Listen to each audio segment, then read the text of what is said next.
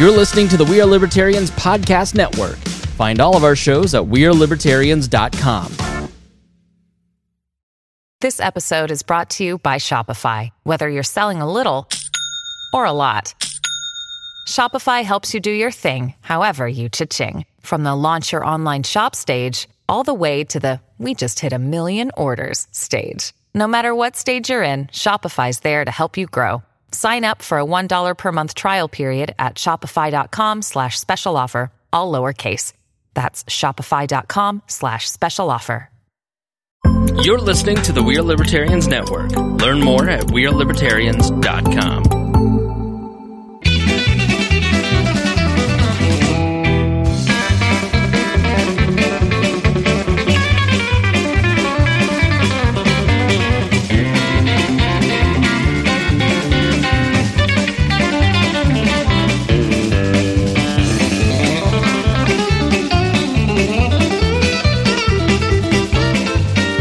Welcome to the Boss Hog of Liberty podcast. This is episode number 315, the big 315, Eastern Indiana's favorite podcast. Jeremiah Morrill. Today I'm joined by executive video producer, audio engineer, life coach, Zach Burcham, and our forever co-host, Mr. Dakota Davis. Dakota, do you know what area code 315 is? I do not. It's the North Country. It's where I'm from originally. Messina, New York is the 315. You know what's coming up in 2 episodes? No. 317. Oh, yeah. That's close to us. That was us. Is Dakota old enough to have lived in the 317 before the 765 was a thing? God, once again. I only remember 765. We're old again. Instantly, yeah. We're old again. How about J9? Yeah. My mom had a party line. But when I was a kid, we were the 317. They created the 765. Yeah. That was like a big mess. Everybody had to reprint their stationery. Yep. Dakota, we stepped on you. Today's episode features Mr. Cameron Grimm and then also Mr. Jerry Walden. They are our candidates for City Council Ward Number 3 in Newcastle, Indiana. Cameron is your Republican for the office, and Jerry is your Democrat. We were going to be talking to them about. First of all, why are they deciding to do this? Why are they running for office? What their motivations are? Then we're going to be talking to them about some topics, mainly economic growth, infrastructure, community engagement and transparency, and then their goals for the office and the upcoming term. So make sure you stick around until the very end if you want to hear what that's all about.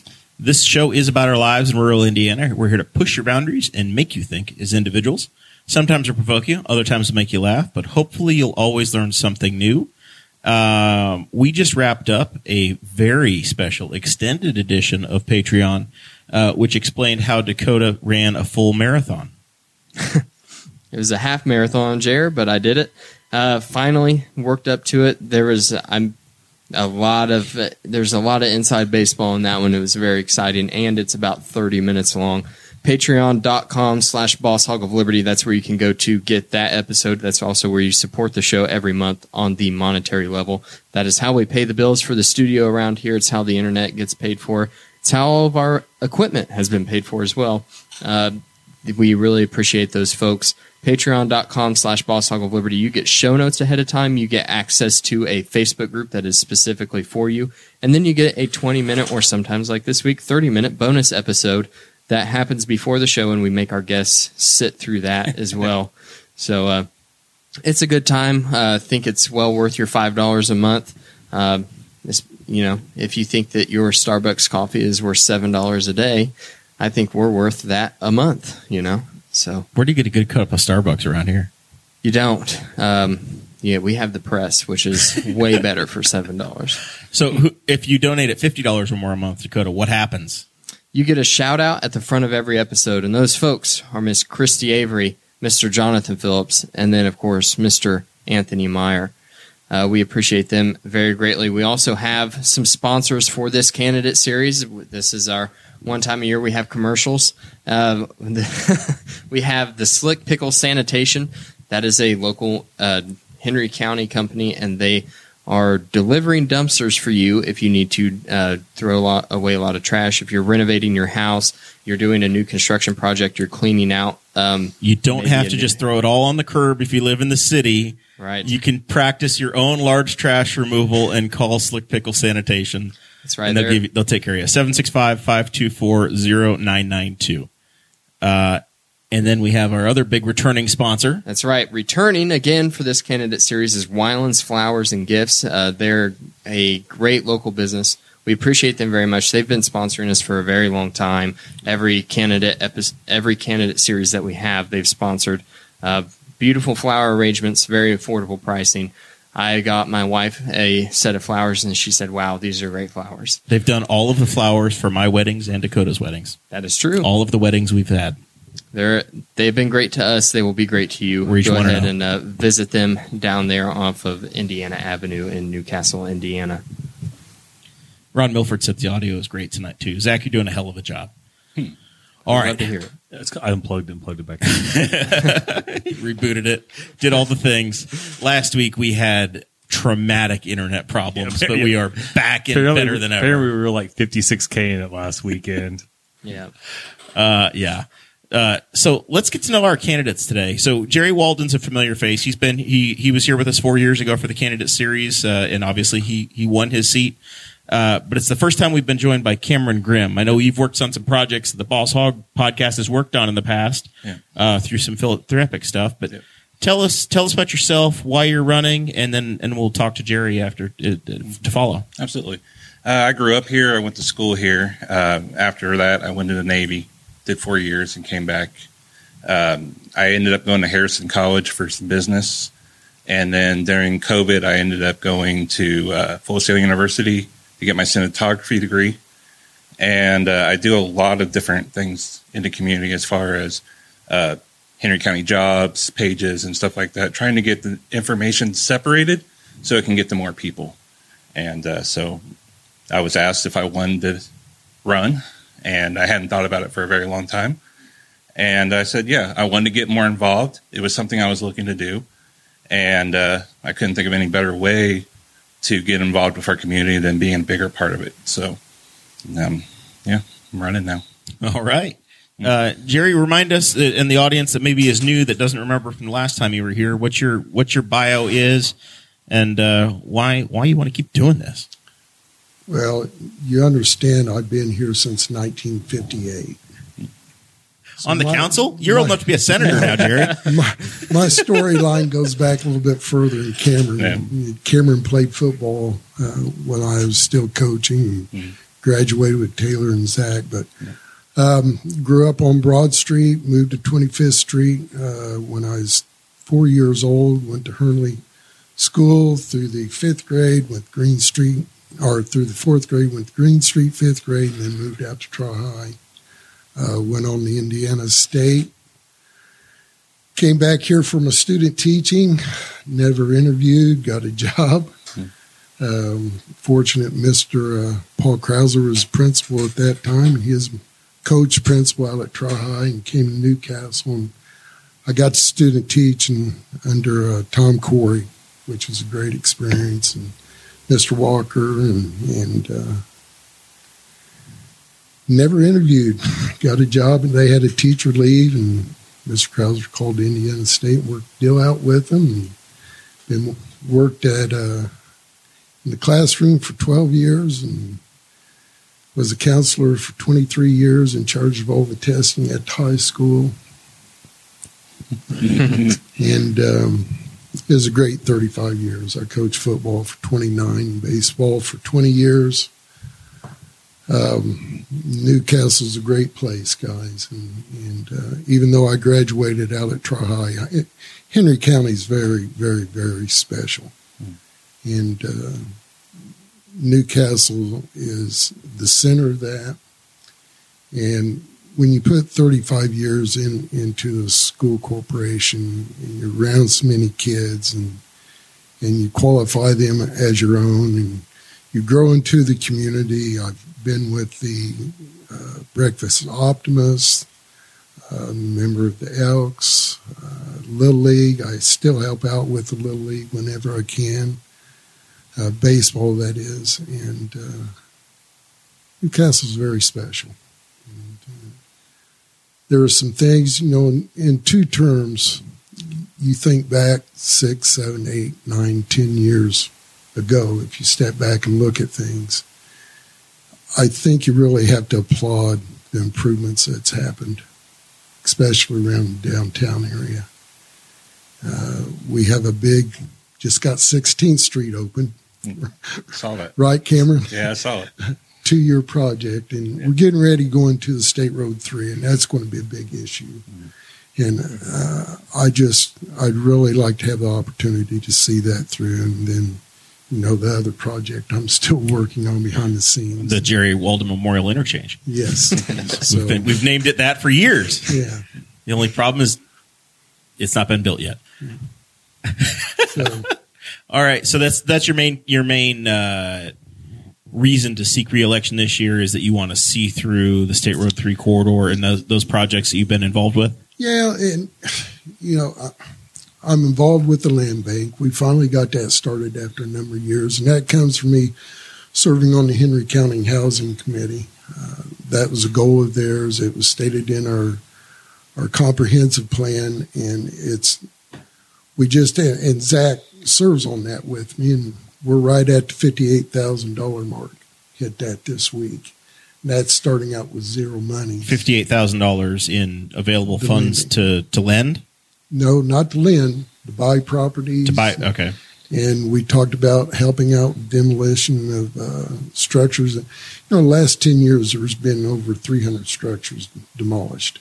Zach, do you want to do the honor of describing the land bank for folks who might not know? I mean, yeah, I probably couldn't do as good a job as Jerry, but like people know there's a lot of properties that are like dilapidated properties, empty properties, and if they go through the process of like tax sales and stuff, they'll get picked up. The city ends up with them, and the land bank then gets them from the city, and we sell them to get them back on the tax rolls. Some of them we have houses that are coming up, and some of them are going to be coming up pretty soon. Some of those get rehabilitated. Some of them we just demo them. And we sell the lots for a very affordable price in exchange for the ending up on the tax rolls. And those people just have to pay the taxes on them and maintain the properties and keep them in good shape. And a lot of them, it's like adjoining property owners buy them and just make their yards bigger. But a lot of them, they're you know, it's hard for the city to get around and keep them cleaned up and mowed and stuff. And so somebody takes them off our hands, they get a bigger yard, and the neighborhood looks better. So, and it's a big problem with the properties and the houses that are kind of dilapidated and stuff. So Cameron, tell us about your motivations. You said that folks came to you and said, hey, will you consider running? But I've come to a lot of people and said, hey, will you consider running? But it's tough to find somebody that actually says, yes, I'm going to put my name on the ballot, and I'm going to go through the effort of doing this. So there's got to be more than just, oh, well, somebody asked. Well, yeah, absolutely. So throughout the years, I've been very involved with the community and stuff like that. So I ran Newcastle Community in Action years ago. To try to help give money back to people that needed help. We helped pay for some funeral costs and stuff, some kids that passed away and stuff like that. And we ran the Rock the Arts Park Festival for 4 years to raise that money.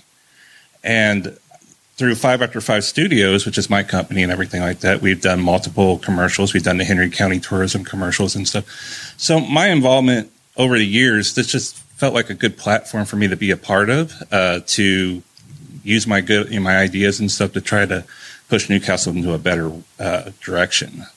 I think we've done some good things over the years, but I think there are some things that have been missing, and I feel like that's where my place is right now, is to try to push those issues and stuff like that. I'm all about the hard conversations and stuff like that, and I think a lot of people know that. So I believe I can help, you know, pass the puck and get some jobs done. All right, so let's move on to our issues here. Mm-hmm. We can start with you, Cameron, on this question. Okay. The question, as I've written it in the show notes, is how can the council encourage and support the growth of small businesses within the Newcastle community? What do you think that the role of the city council is? Well, I run a small business, so I mean, I can see it from the inside and the outside of it. But I believe the biggest thing is we got to support our local businesses that we have here. there are a lot of great things that help push our local businesses forward, like Business Builders for years. I was a part of that for 2 years. There's the ISBDC, and it'll help me with my own company. So I feel like we need to start coming up with more programs so business owners can kind of learn stuff. A lot of business owners jump head first, and they may not know the finances side of it. They may not know the state side of it and stuff like that. So I believe having those programs here to help build up our small businesses to survive, because if you don't have the right format and the right funding, you're going to probably end up closing down. So you mean coming up with ideas to create workshops and things like different that? Different workshops, different education bases, even all the way to customer service on how you know, if you're a server, how do you have better customer service skills to help get better tips, you know, and help your financial side that way? A lot of people just go straight into this stuff, and there could be a learning base here. So I think we need to support our local small businesses and then kind of try to help them grow. And I think when you have success with the small business side locally, and other people see that, then other people want to come and build here as well, because you know people want to jump on that train, right? Yeah. Same question to you, Jerry. How is the city council involved with supporting local businesses or small businesses? Well, the biggest thing is that's happened the last couple of years with the RDC. When they give businesses money, it's basically for the outside appearance. Could not use that fund for the inside. So extending from that now, we have the BRAP committee, which I'm a part of. And last year we... Define BRAP, the acronym for folks. It is BRAP. Well, that's a great question. I just always called it BRAP. All right. So it's a business reconstruction or... Well, what's happened with that, we were able to... get $275,000 from the RDC and invest. RDC is Redevelopment Commission. Yes. See, when you have an incumbent, they spit out the number, the letters, and nobody knows what it is. So we got to. I'm trying to. I'll think it'd be right. Yep, it's all good. I think Zach's googling it over there right now. Yeah, but I'm trying. Yeah, because it's come up, and I've been like, "What does that mean?" And I'm when you invest that money, and it can be put in. My big thing were the roofs. Roofs need to be fixed. If you put money into a building, you still have a leaky roof, you're going to have issues. So the downtown area and the businesses that are downtown has been the focus. Yes, and preserving, because we went through an era where a lot of the downtown buildings were torn down, and that's 1400 Plaza was a block that's gone, that's been repurposed. But over the last decade, the city has really invested into saving these downtown structures, including the one we're in. Yes. Mm-hmm. And that $275,000 turned in over $3 million into investments. We're getting ready to run a survey for downtown apartments. And these building owners hopefully will have an opportunity to get that survey completed with some help from the city council. And because that's a need from the surveys that's been ran through, and that there needs to be more availability for apartment space downtown. So, you know, when you step back and look at that, and you're helping these downtown businesses, in the last few years you've seen how many have been coming back downtown. You had the farmers market on Saturdays through the summer and so on with the plaza. And you have to invest to bring people in. So in short, you're saying we've given businesses that are in storefronts that are in the main areas of Newcastle the money to upgrade their facades and things. 60-40 grant is what it is. Okay. And now you're saying we also need to start focusing on their structures itself, not just the looks. Inside and out. Okay. Yeah. And helping support them in that way. Okay. And it's been a big benefit, and it's shown. Building Renovation Assistance Program. Yeah, Jonathan Phillips got in the chat. I saw it too, but I wasn't going to interrupt. So, continuing on with that, you mentioned the RDC, and we have the the Economic Development Corporation, the EDC, with Corey Murphy. And his main job is trying to make the community look attractive to businesses. What can the city council do to assist in that, to try to make this area look more competitive for businesses that are maybe thinking about moving here? Well, one of the big things, we talked about that this last Monday, Corey gave a presentation, and it's probably time for us to take a look at our comprehensive plan again. As a city, not the county, but the city's comprehensive plan. But the county, too. We need to work hand-in-hand in this, because we're in the running for a $2 million grant right now, one of two finalists. And that would be huge for us. And Corey explained all of that.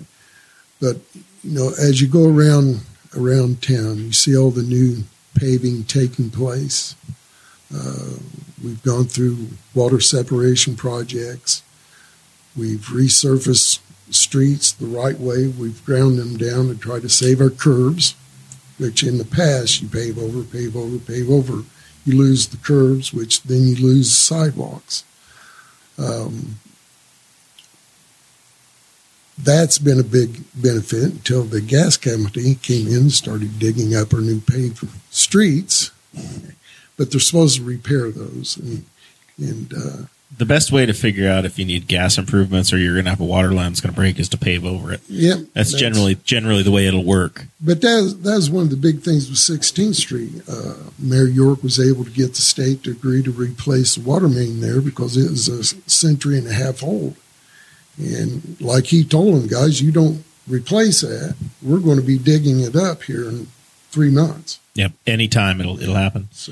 So Cameron, let's talk about what you think are the role of the city or the city council in attracting some of the larger businesses, not necessarily the downtown businesses or the independent small businesses, but the larger businesses to the community. And we focus a lot on downtown, and I think there's other areas in our city that we need to start really paying attention to. There's empty buildings and stuff. I feel like that should be utilized over on North 12th Street and stuff like that. But I think getting in the right channels, Main Street for the state of Indiana, you know, has a open door, you know, for people to come in and have invited me and stuff like that. But there's a lot of places and a lot of business looking to expand, looking for a place, and why are we attractive and stuff, and we need to have the right infrastructure.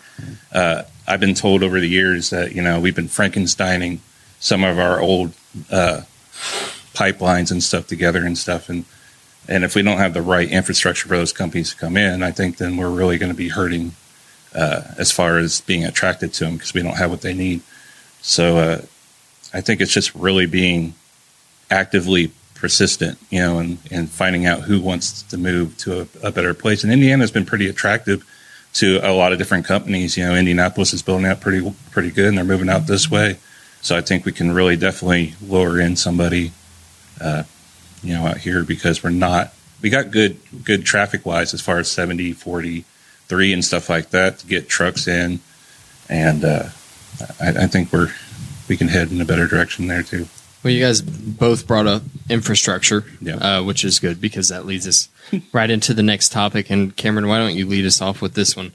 Do you have plans that are going to improve the city's infrastructure? And how do you keep improving the infrastructure without doing any damage to the character of the city that we've tried so hard to preserve these past few years? Right. I think infrastructure, the biggest thing is, I think you have to do it the right way, and you can't go too fast at it, because you have to worry about finances and everything here. And if we try to do too much too fast, I mean, we've already seen, you know, how fast money can go up and everything like that. So that's one of my concerns. But I think that we definitely need to find the oldest different things that need to be replaced, the pipes and everything like that.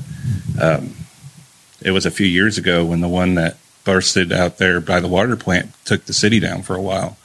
And I don't have the knowledge to know right now if, you know, which pipeline is this and that. But I think that the fact that, you know, they're old, and that we need to start really taking a look and pushing that forward. Because at the same time, I was talking about the other businesses coming in. If we don't have that ready, then yeah. If the basics aren't there, if your water and sewer aren't going to function, then nothing else matters, right? Right. So Jerry, you've talked in the time you've been a friend of the show. You've talked a lot about. We've lovingly called it the Jerry Walden Memorial Interchange at State Road 3 and I-70 that doesn't quite yet exist. But you touched on the State Road 3 project that's coming. Tell us how that matches with your agenda or what you'd like to see in the next 4 years for the city. Well, let me tie it in with 16th Street first because that's right in our area, Cameron. Yeah.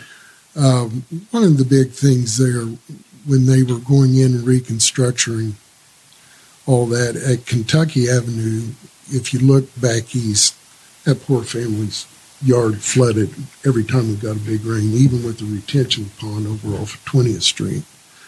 I come to find out some of the pumps weren't working. It pumps that water on down 20th Street past the hospital. But anyway, we got a larger culvert put in there because that used to be a creek that ran right underneath Kentucky Avenue. So you had to get that water out there. We also got the sidewalks extended on the west side all the way to Washington Street. And you did this with INDOT as the city's input?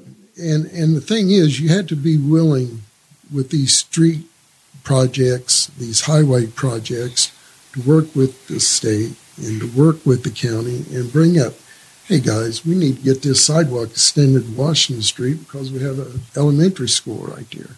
And they did. The sidewalks are 4 feet wide. They're wonderful. They still stopped on the east side at Kentucky Avenue. To have gone on with that, the engineering costs would have skyrocketed. We wanted that. We asked for it. We got half, so that's great. With State Road 3... it's about. There was an article today. INDOT is having a big meeting next week in town. Yes, and it's about a $36 million project that's coming. That's going to go basically a 3-mile stretch through the core of our business district. And we really need people to show up and listen to what they're saying. The whole story on that with the sidewalks. Kathy and I, we usually went to Cafe Royale before school and got a drink and. We just had like a 6-inch snowfall, and there is a family walking on the east side, pushing a stroller with two smaller kids. One was in a Burger King uniform. One was in a McDonald's uniform. Oncoming traffic, they were grabbing everything, sticking it in the snow. I said, Kathy, I got to do something about getting sidewalks in here if at all possible. We have 3 lanes on one side, 2 on the other. That doesn't make sense to me.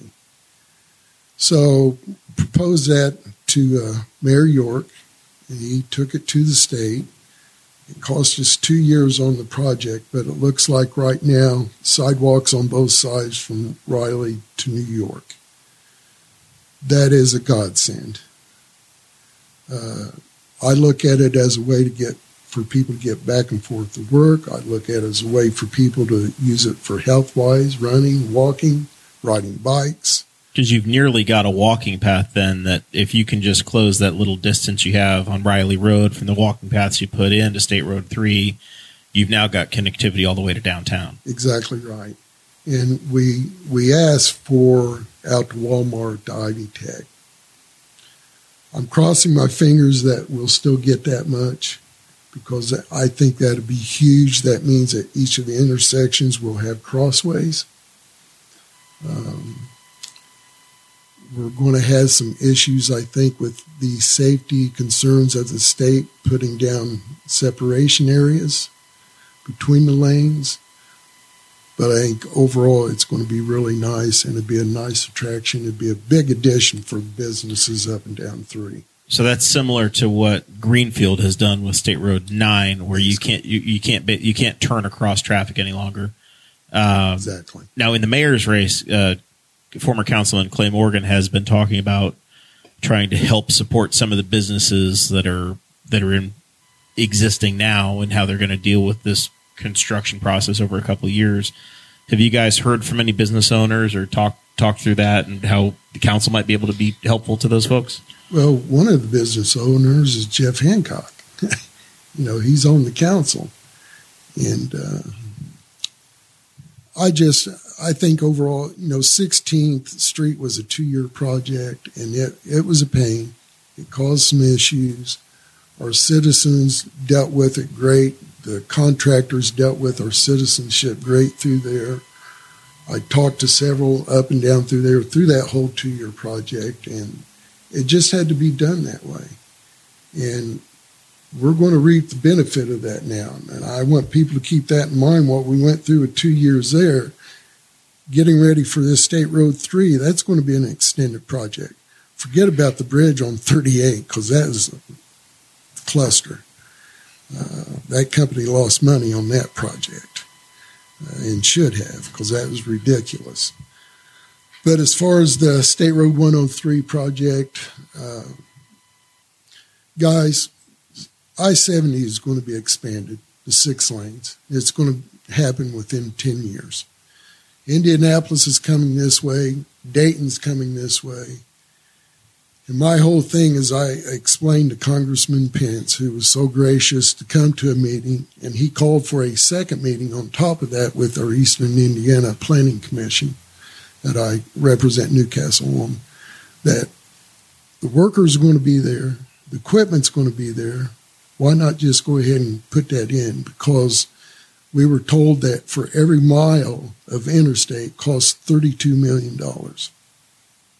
The construction of that exchange is going to be a drop in the bucket to that whole project. So if you were to open that up, just imagine from I-70 to 500, from State Road 103 to State Road 3, as level as that ground is, how attractive that's going to be to commerce and residential expansion. It'll happen. You look at Louisville, they've lost 48% of their population since the 80s. We've stayed pretty even. It's about 3 to 5% population. If you open that up, and you need to ask Mayor York about this, there are development plans ready to go if that were to happen. I mean, they're there ready to go. Cameron, I want to make sure that you get time here to talk about infrastructure and how you see things. Yeah.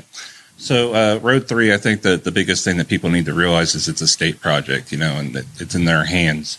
There are a lot of business owners, I haven't really talked, but overall have talked about, how it's going to affect them and everything. And I think the biggest thing that we need to do is we need to stay on top of it. Business owners need to be talking, and that way we can keep them all up on what's going on, because if we just let them do what they want to do and we're not that active, then it's going to be really hard for some of these local businesses and everything. I think it's a great project, but I think one of the concerns came from EMS about the dividers and stuff, because it's like Greenfield and not being able to get out certain ways because they can't turn, and how difficult that's going to be for them. And I've been to Greenfield recently a few times and seen how they did that. And I like the fact that on State Road 3, if 2 people are turning from different directions, sometimes you're getting kind of, close into an impact and who's going to turn first and all that.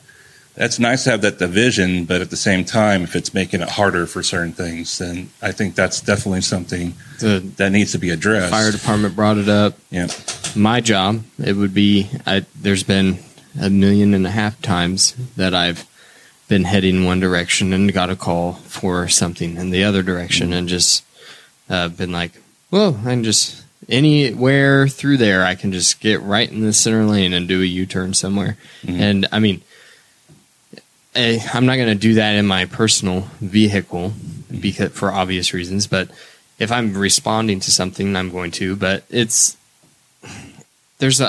see your point. I worry about it as far as there's a lot of issues. I also work in Greenfield a lot, and I'm on there, and it is quite possibly the biggest pain in the butt in the entire world. Just going to Culver's, if you're heading north, then trying to turn into one of those businesses is an absolute nightmare, because you're like, oh, well, there's a sign. You have to start to learn how the access roads work. Yeah. The intention of it is, I believe, is to keep people from getting hit, right? Right. From turning left across multiple lanes of traffic, because it's it's just kind of the Wild West, and I know it's what we've all grown up with it. Jerry, you remember when 3 didn't exist, but when it was Bundy. But for the rest of us, it's been you're the one that said you started in the 50s. I don't know.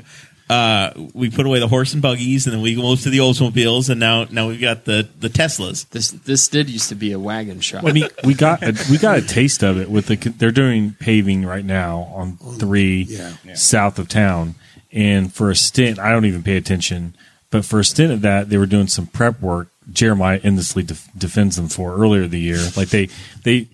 Sorry, I just know how concrete works. They inconvenience our lives, and then they just stop inconveniencing our lives, but then they don't take the barrels away. Like, you know, it's just like keeping the barrels were gone for a while. No, they were on the shoulder.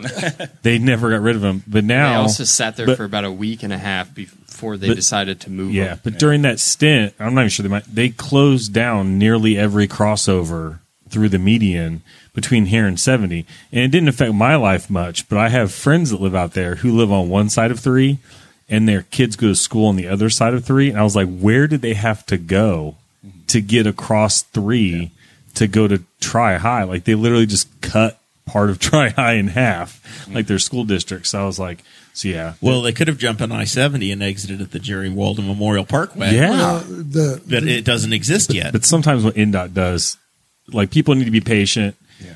Go ahead and talk to your council meetings, because there are people that have... like, I know if there's an INDOT project, Dave Barker is speaking with them on a regular basis, but also understand that sometimes they just want to get what they want to get done. And if there's an inconvenience, they don't really live here. Well, that's what I wanted to bring up. What Cameron, you were exactly right. They're going to do what they're going to do. Right. And people are just going to have to, as Jeremiah said, learn another route. You got to know the access roads. I'm very interested in seeing the drawing plans and see where those when did you say that meeting was, Jerry?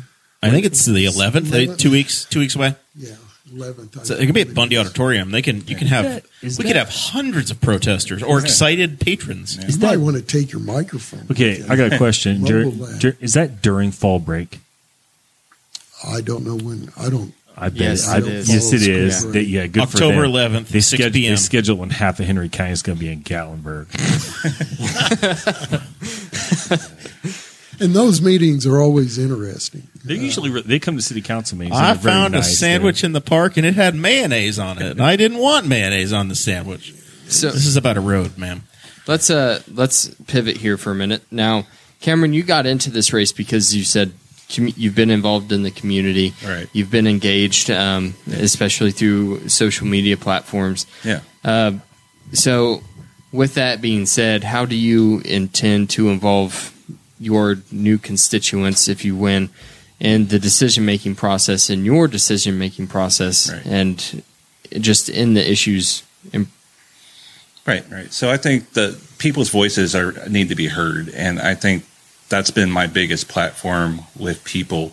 When this country was started, it was all about, representing the people that are in your area. And so I have created my own website. It has different community links on it. I'm going to keep building on it to get information out there, to have people to be able to give back their information that they want to see. I've just put out a community survey asking about the things that they want to see, the things that they feel are lacking. The school systems and how they feel, the parks and everything, just to kind of get a baseline of what the people feel like. Because I feel like sometimes we're a little out of touch of what the people want, because a lot of people will just sit there and they won't express their voice. And I think this is a good way to anonymously say, hey, this is what I care about. As far as also, I have social media links and stuff for, like I said, Henry County Jobs events, and that's a way for me to be able to get stuff out, also receive things. And then also, I want to be transparent. It's in my wheelhouse, live video and stuff like that, to keep people up to date on what's going on so that they know, and then they can give back feedback. My email is always available on my phone so that people can voice what they want and stuff like that. So the biggest thing I want people to know is I want to be the voice of the people here, and I want to, successfully do what they need, as long as it feels the right way that we can do it. Because I'm all about the right things for the right reasons, and that's always been what I built my company, myself around. So we do want to give another thank you to Wylands Flowers and Slick Pickle Sanitation for sponsoring the candidate series. Excited to have them back and be a part of the getting us on the show and having the live video again for the candidate series this year. Jerry, tell us about community engagement for you and transparency and how you think the council can continue to make improvements. Well, for me, I live in my grandmother's house. They're on 14th Street, North 14th Street. I've always been a part of Northeast Newcastle. My boys went to Wilbur Wright. Northeastern part of our city gets a really bad rap. A lot of great people there, and I just kind of laugh when people ask me where I live and say, I can't believe you live there. Why not? I grew up with all my neighbors. I bought the house off my dad. He bought it off my grandmother. And then when I got the job here, I bought it in 1980. I got married in 1982. Was sold automatically on Wilbur Wright. Whenever they had an open house, Kathy and I drove the first couple of times. You couldn't find a parking space. So we learned our lessons that we're just going to hold hands and walk there. With no sidewalks? With no sidewalks. Man. Hiking boots and everything. Uphill always. 3 foot of snow and uphill both ways. But what people don't realize, the hospital's our largest employer in the county right now. And I've worked very hard behind the scenes in getting our streets around Wilbur Wright, leading to Wilbur Wright, around the hospital, to where they should be. 20th Street's been repaved. The rest of it's going to get repaved here soon. Washington just got finished. Of course, North 16th Street is finished. 14th Street is finished. That is very important to me. We have the Wilbur Wright Trail close by. We have the Fitzgerald Trail matching into it now. Jimmy Kidd and Rex Peckinpah got that all started, and we got that opened up. If you go to Osborne Park, it's a great park now. All the road footage through there has been redone, new playground equipment, new softball diamonds out there, which is fantastic because I grew up playing softball out there after I graduated high school. Bathrooms improved a little bit? Bathrooms are improved and upgraded. Used to be like camping. It was. Or you go to the park and find a tree, right? But we had. I heard you can get ticketed by some people for that, Jerry. Yeah. Basketball courts being so, the north side we have new housing development going in out there. I'm very proud of what's taken place since I've been on the council with all that, and having lived there as long as I have, and being in the school corporation. People call me, they email me, and I think they're very comfortable doing that. And our whole council right now, they're not necessarily in Ward 3. They contact me and ask me what can be done. And I'm very proud of that people are comfortable enough to get a hold of me and have enough faith in me. I'm not a politician. I'm the furthest thing from it. I'm a citizen just like you guys are. I care deeply about this city. I've invested my time, my life into this city because I believe in it. And I believe we have a bright future ahead of us. And I'm glad that guys your age are finally getting involved. We need you guys.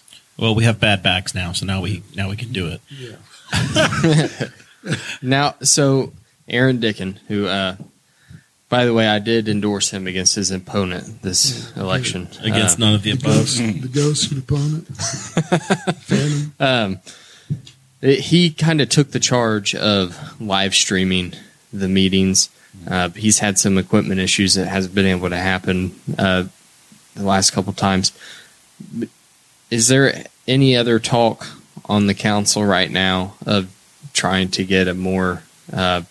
reliable and professional setup for that? to help him out with that? Aaron was basically given free reins on that, and if he needs funding for it, he's going to get it.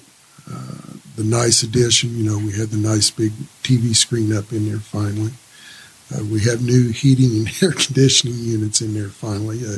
You can actually hear people talk. Because Indiana's changed the law. Now it was a hey, we'd like you to, but now by law, streaming's required for all public meetings. Absolutely should be. And people need to understand that the city council is the people's council. Everyone's welcome there. Everyone has the opportunity to get up and say whatever they need to say. The only thing that I ask is that they do it with full respect. It's just like Cameron was saying a second ago with this. It's hard to get people to come and voice their opinions. And we need more of that. I don't think we're that intimidating, though. I know whenever I lived in the city and we first started this podcast, I was going to the city council meetings and with a notebook and taking notes and stuff. And it was shocking, and it was really surprising for me week after week how it was like, it was me and Dale Cole in the audience, To me, that's embarrassing. We got to honor a citizen of the month, and there was a great turnout. And we always say, if you don't want to stay, you can go ahead. I wish they'd stay and see how it operates because it's very important. People have to be involved. Mm-hmm. This is their city. This is your city. This is my city. And you had to be involved, and that's one of the best ways to vote, but I got another bill for $100 today from the city. So, but I get no vote. I want to pivot back to something Cameron was saying a minute ago about your website and stuff and taking community input on things. Yeah. I've noticed even the last few mailers that I've gotten from the State House that they used to always be surveys, right? Right. I haven't seen a survey. Right. So it's just, it's made me curious if things aren't the same on the State House side where they send out these thousands of surveys and they get 12 back, So I know that Aaron Dickin has done some of that as well. He's put out Google forms and things. Right. Is that something that you think you would continue on doing matter what? I do. I started with the Google Forms as well. Definitely wanted to hear what people had to say because I'm coming into this new and everything like that. And I want to know what everybody desires or what they feel is lacking. So I believe it's something that we can use down the road, even on, a simple issue as, we can directly just to one issue, or we could be more verse and stuff and have different questions and stuff just to try to drive a direction. I call it a baseline for me. It's a baseline that we can build off of. So, okay, we did this. Now when we put out the next one and we've done some stuff, how do you feel that we did on that? I think it's important to have people, approve or disapprove what we do because, or at least know that they disapprove. Right. and I think... Well, guess what? They're going to disapprove and they're going to approve. You're on both sides of the fence, no matter what it is. Right. And I think that we need more people involved. It's just not the people that are running, that are in office, that need to be involved and do things. We need to come together and stuff. And a lot of the events that we have downtown has been bringing people together and stuff. So one of my biggest things that I've been really kind of going to people about is public safety, because we saw what happened in Muncie with the event where there was a shooting, and we're having more events. We're having a donut eating contest, and we're having, the Renaissance festivals and stuff. So it's very important that we need to, if we're having more, how do we protect our people and stuff? So that's something I've been kind of pivoting around lately. Public safety was one of the topics that almost made it to the show notes, but I didn't have room. So no. It made it in anyway. And that's my biggest thing. So speaking about your biggest thing, we're going to talk a little bit about your guys' main goals for the office and your main priorities. Jerry, we've talked a lot tonight about how you really want to see things through that you've started from previous terms on the council. Would you say that that's kind of your top priority if you were to win for the next 4 years? Yeah, it's, you know, when you get a ball rolling, you want to keep that ball rolling. And I just feel really good energy in the direction that the city's going in right now. I see a lot of positives going on. You don't push and try to hide the negatives. But I see a lot of good things going on. And I think with the county keeping us within the Eastern Indiana Planning Commission, which you got to be in a regional group like that now to even think about getting grant money from the state. It's an absolute. If you're not in a regional group, it's not going to happen. Those days have gone by. And so you get a grant as an entire region, not as a city. Yeah. Right. I remember that conversation going around when we were in the running for the Stellar Communities grant. And that's how it is. And, guys, I'm telling you, whenever you go to those meetings, and the next one is going to be here again at the Hall of Fame, I couldn't tell you if the people are Republican or Democrat from Richmond or Rushville. I know what they are, you know, but it is a really solid, hardworking group that tries to be fair across the board. And being a part of that and trying to get funding for Newcastle, and when I say Newcastle, for Henry County, because, you know, Cameron, we got to be together in this, as you've been saying, as I have been. And if you're not together and working for the same purpose, good things aren't going to happen. That's how you bring in industry. That's how you bring in people. You know, people are getting crunched with housing in Greenfield right now. Where do you think they're coming? Mm-hmm. We're looking here at Henry County and Newcastle now, because there is a huge difference, mm-hmm. not only in housing, but rent. Mm-hmm. You know, rent's like 4 times in Greenfield now. Yep. And you're starting to see, I mean, there's, I think there's still talk of a new housing development on the north side of town. Mm-hmm. I don't know if that would be in city limits or not. Or if it potentially could get drawn into city limits later on. But you're definitely seeing momentum for new builds and growing the community. I think the new development around the Y, I think people just wanted to see it get started and what the houses and the condos were going to look like before they invested. And I tell you what, man, those houses are really nice. They're really, really nice. Mm-hmm. So, you know, you just want to keep that ball rolling. You know, I work a lot behind the scenes. That's how I worked in school. I don't try to put myself in front of it. If I need something, I go to the department chairs. If I need something, I go directly to the mayor. If I need something from the police department, I go directly to Chief Schofield. And I talk about it not in the council meetings, but behind the scenes. And I think that's why the northeast part of town has been upgraded as much as it has, and I'm very proud of that fact. So let's say you were king for a day, king of Newcastle for the day, or the king of Ward 3. Yeah.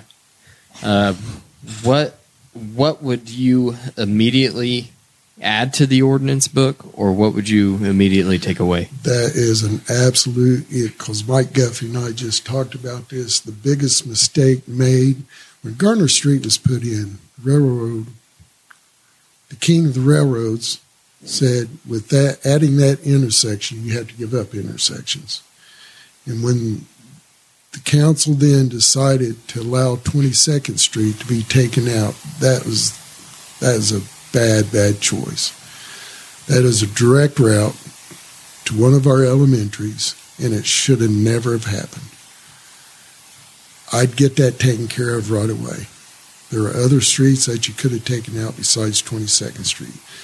That getting the Eastwood busing, kids walking to school, they still go across those railroad tracks. You could put up a 12-foot high fence. And now you got a trip hazard instead. Yeah, and that was a poor We talked about decision. That 4 years ago, and how, hell, you could almost do a pedestrian bridge to get kids across. Yeah.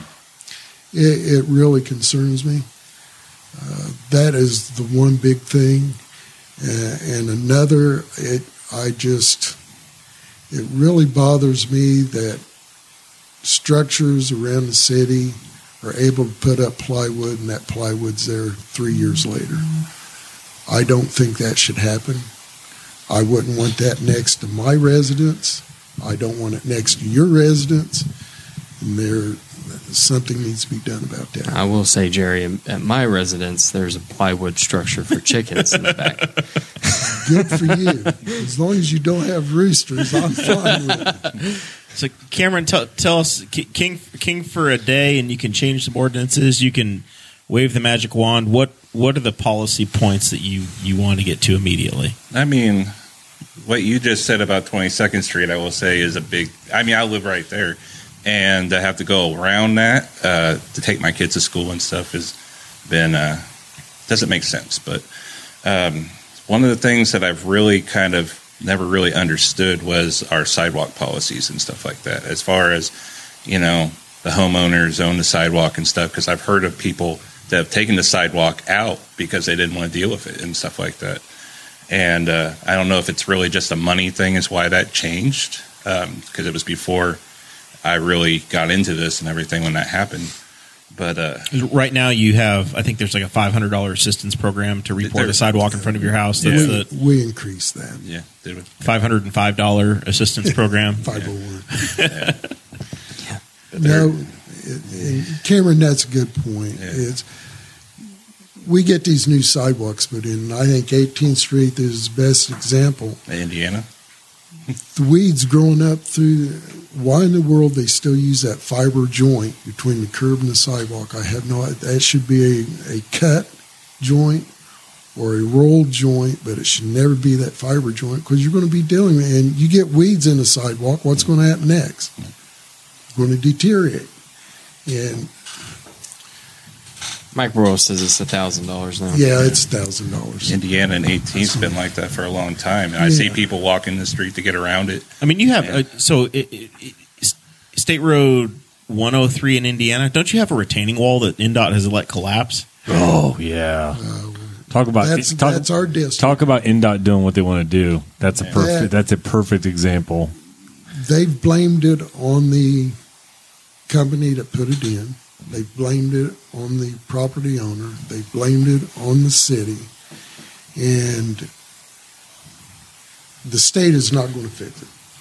What's your defense for INDOT now, Jeremiah? The state is not going to fix it. So I don't know. It's in Jerry's ward. I'm listening to his explanation. Sounds like it needs some rebar. And it's not up to the property owner. It's not their fault.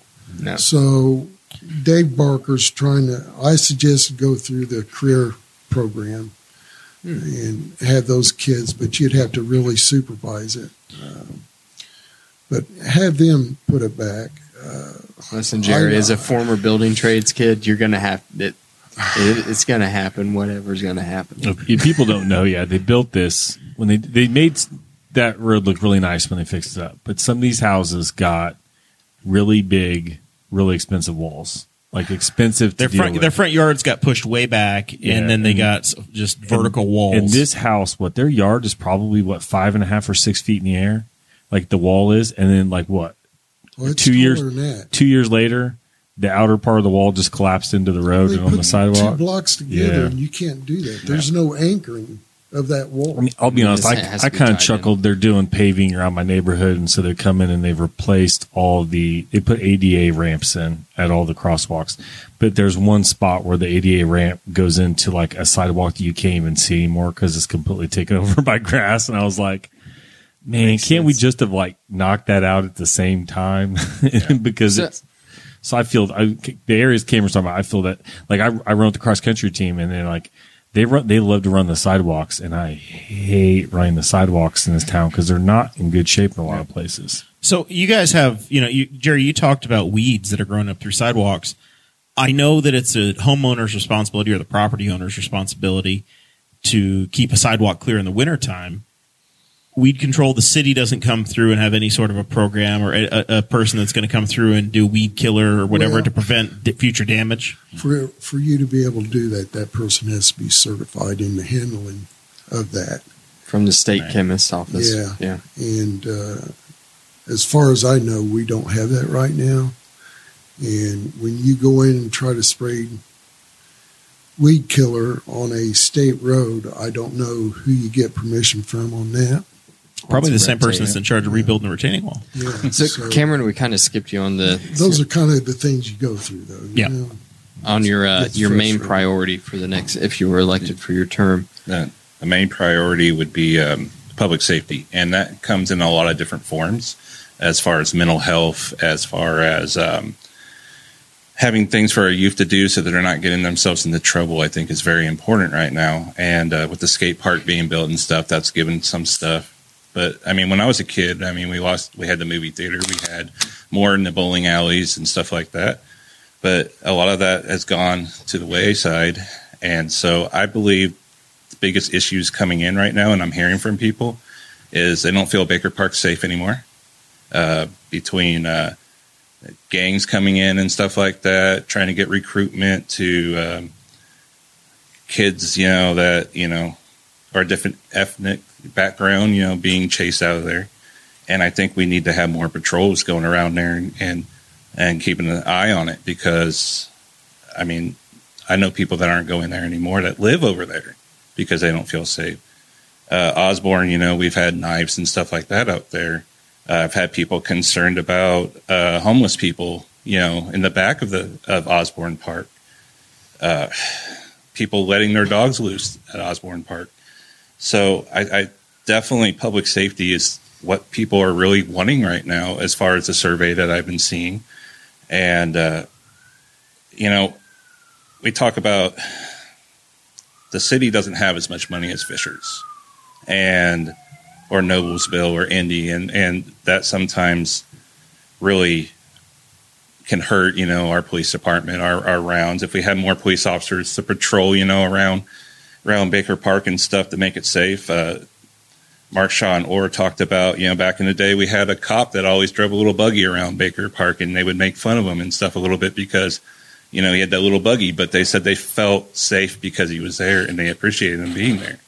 And so I feel like we do have a pretty significant police presence in Baker Park. I assume, right? I feel like I see a police car parked on Main Street quite often, but and we have cameras there. Yeah. So there are cameras in Baker.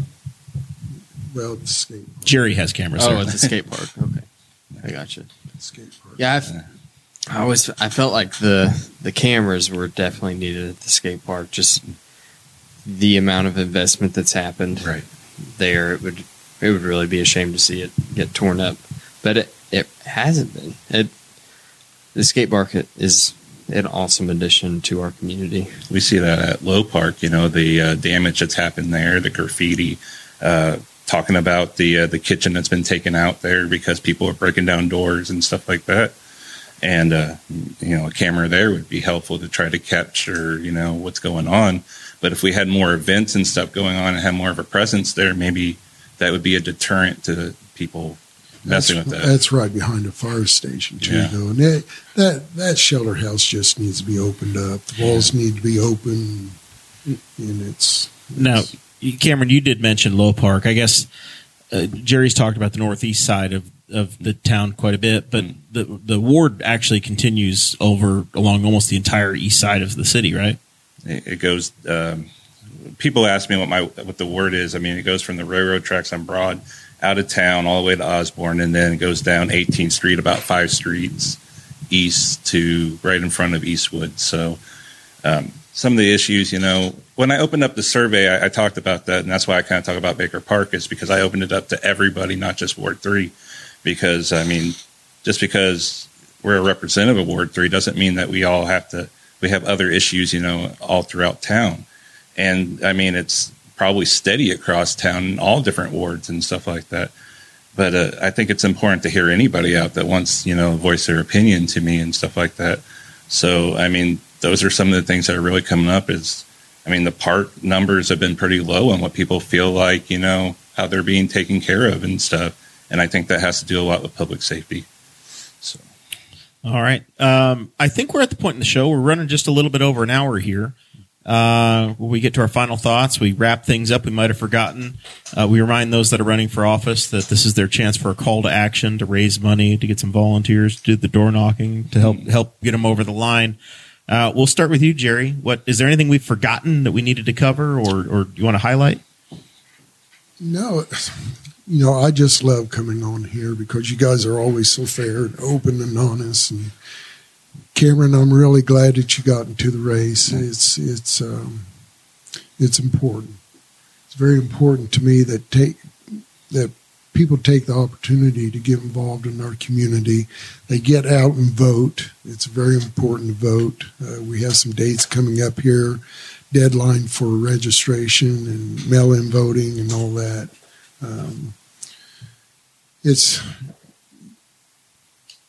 We got to be involved in our community to keep it a community. As I've said, I've put my heart and soul into this community. I love it. I'm not a very good politician. I hate going around beating on doors and all of that. I drive my ward, precincts 2, 3, and 7 every month. Probably ought to remind people from 27th Street eastward, that's not city limits there. A lot of people don't know that, but and out on Brown Road too, it's same thing there with that mess with the junkyard. But it's just please get involved. It's very important, and don't hesitate to contact me. My cell phone's out there, my Facebook's out there, my email's out there. I'm more than welcome to sit down and talk with anyone. Awesome. Well, we appreciate you being here as always, Jerry. Zach, you got any final thoughts for us? Nope. Grass to Dakota for the suffering last Saturday and all the people that did the half marathon and any of the other races they had. Other than that, show up to city council meetings. You learn a lot just showing up to city council meetings, and not the official part of the meeting, like that they say. I take notes. I call it the around the council, when they go around the council and they ask everybody what our issues they've got, and you learn a lot about what's going on in this town and what. The stuff that's behind the scenes stuff. You learn a lot of that from attending those meetings and paying attention to what they're doing and what people's concerns are. And, I think we're all going to not like INDOT, but I did drive 16th Street last night. It was delightful. So they did get that done. It looks really nice. So just don't speed, please. No. I cruised it like in the cars when they finally got the road fixed, like the one guy did a lowrider. But I was like, oh, this is so nice. Ramon. Yeah, Ramon. I couldn't remember the name. It's been too long since I watched the Cars movie. Other than that, if you see somebody that's running or is currently in office, ask them what they're up to, ask them what they're doing, and you'll probably get an answer, and they'll probably ask you some questions about what you need and what taken care of. I was shocked we did not bring up chickens. Tonight. I'm so excited that Zach wore a political T-shirt. I tried. Tonight. Yeah, I wore my Robin Miller for president shirt. I'm surprised you didn't ask me about my Montana trip. Well, I mean, you could have brought it up. I didn't want to create the opportunity for people to say, "My God, he's embezzling money, taking these big junkets out to Montana." That was on my son Taylor. He loves his dad. But I think farmers market's winding down, so if you want to go hit the farmers market up, be at the 1400 Plaza this Saturday. And I haven't heard. I'm assuming that the fly-in driving went up well over the weekend. And is Taylor my eye doctor? Mm-hmm. Is it? Okay. Yeah, is it Dr. Walden? Yeah. I don't know his first name. I never knew. It was just always Dr. Walden. Taylor and Kyle. he took me on an elk hunt out in Montana. Elevation 6,300 to 8,300. Hike 12 and 17 miles every day. So with asthma, 65 years old. Survived it. No sidewalks in Montana, uphill always. Cameron, thanks for being here, man. Hey, thanks for having me. What have we forgotten? Are you doing the door-to-door thing? Do you need volunteers? Let's talk. Let's get you some people to help push you over the top. Yeah, I've been doing some door walking. Definitely part of my plan to try to find out what people want, tell them what I'm all about. I feel like you got to love your community to do this. You got to love the people. You got to, I grew up here, so I've always loved it, and I've seen it, you know, with Chrysler here, and, you know, like I said, the bowling alley packed and the going to theaters and stuff, and it's been gone. And I did a project when I was doing photography a long time ago, and I did it on the depression of downtown because all the businesses were closed and all the empty, you know, leaves up against the doors. And now it's kind of nice. I might do a side-by-side project, you know, of some growth and stuff here. That would be really cool. It would be, especially since I have that baseline of what it was like. Yeah, that'd be awesome. But yeah, I mean, I spent day and night doing, you know, the music festival and the community in action just because I wanted to bring something here. And it didn't turn out well in numbers, but people always told me I was, you know, before my time. And so, yeah, I mean, I love my community. I love my city. And that's why I'm doing it, because I can see a road that we can grow and have a better quality of life here for people and stuff. So that's why I'm here. Spectacular. D squared. I wanted to say thank you to both of you guys for coming. Yeah. It's a constructive conversation. Yeah. I think we solved a lot of the city's problems tonight. We're set. I will say, though, that it always makes it really difficult for the voters to not have a bad candidate in the race. Yeah. You know? But, yeah. But they have a choice. Yeah. But they have a choice, which is always great, which is more than we could say for the people in Aaron Dickin's district or ward, I guess. I also want to say thank you to all of the people and listeners, especially the mainly listeners of the podcast, who reached out to me and on the day of the mini marathon. It was really encouraging to get the messages, and then the congratulations was great. So thank you to all of you fine people. And then, of course, thank you to Big Bounce, or not Big Bounce, to the Slick Pickle. And Slick Pickle Sanitation. Slick Pickle Sanitation and Wyland's Flowers. Just think of how much stuff you could throw away if you got a big old dumpster dropped in your driveway. You know, that is a Saturday's worth of entertainment. So does your dumpster look like a pickle? No, but their logo has a big pickle in the dumpster. I'm really disappointed. Yeah. They need to paint the dumpster so it looks like a pickle. Maybe next year they'll have it wrapped. Yeah. That's an awesome name. The big pickle wrap. Well, it was a bus. Slick Pickle. And they got rid of the bus, and they got into the dumpster business. Yeah. So they're still handling probably some trashy behaviors, but in a different way. But yeah. Yeah, they need to wrap that sucker looks like a pickle. Probably actually a better way. Yeah. I'd say. Yeah. But thank you for their support. I will say thank you to both Cameron and Jerry for running. I've done it a few times now. 4 years ago, we had this candidate series, and there were only 2 contested races. That's all we had. 40% of the city had something to go out and vote for, and they only had one race to vote in. The city has got the opportunity now where every citizen gets to go in November and have something to vote for. Correct. And they have multiple decisions to make. Right. They've got a clerk treasurer race, they've got a mayor's race, they've got a judge's race, and they're going to have 2 council races to vote on.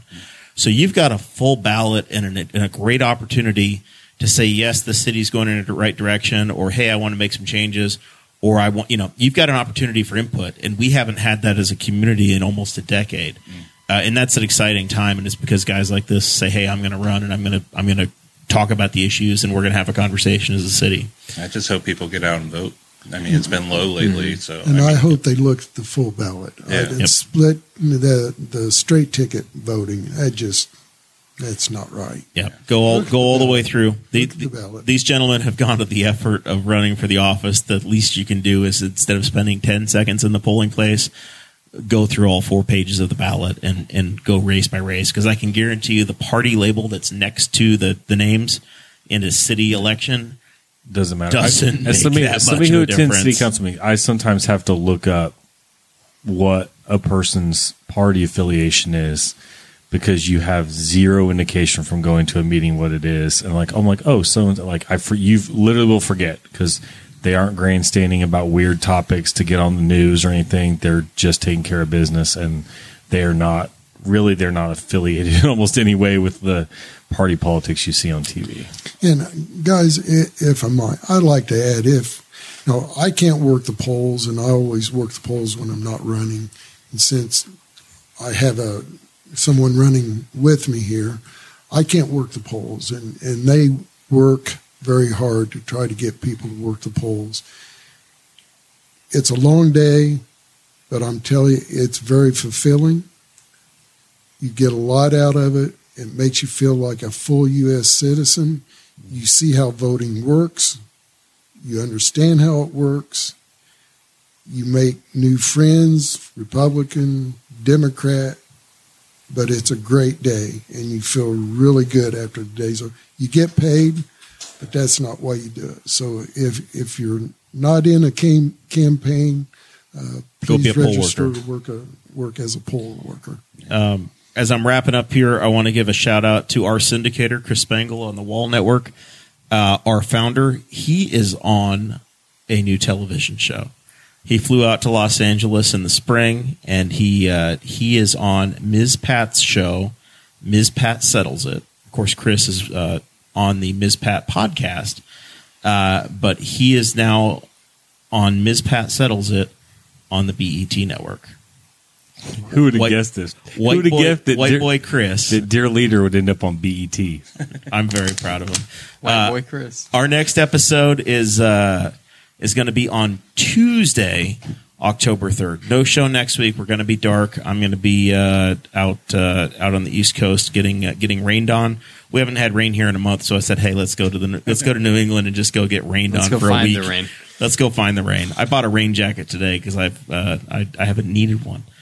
Now I'm a proud owner of a rain jacket. We'll see you guys a week from Tuesday. Thanks again.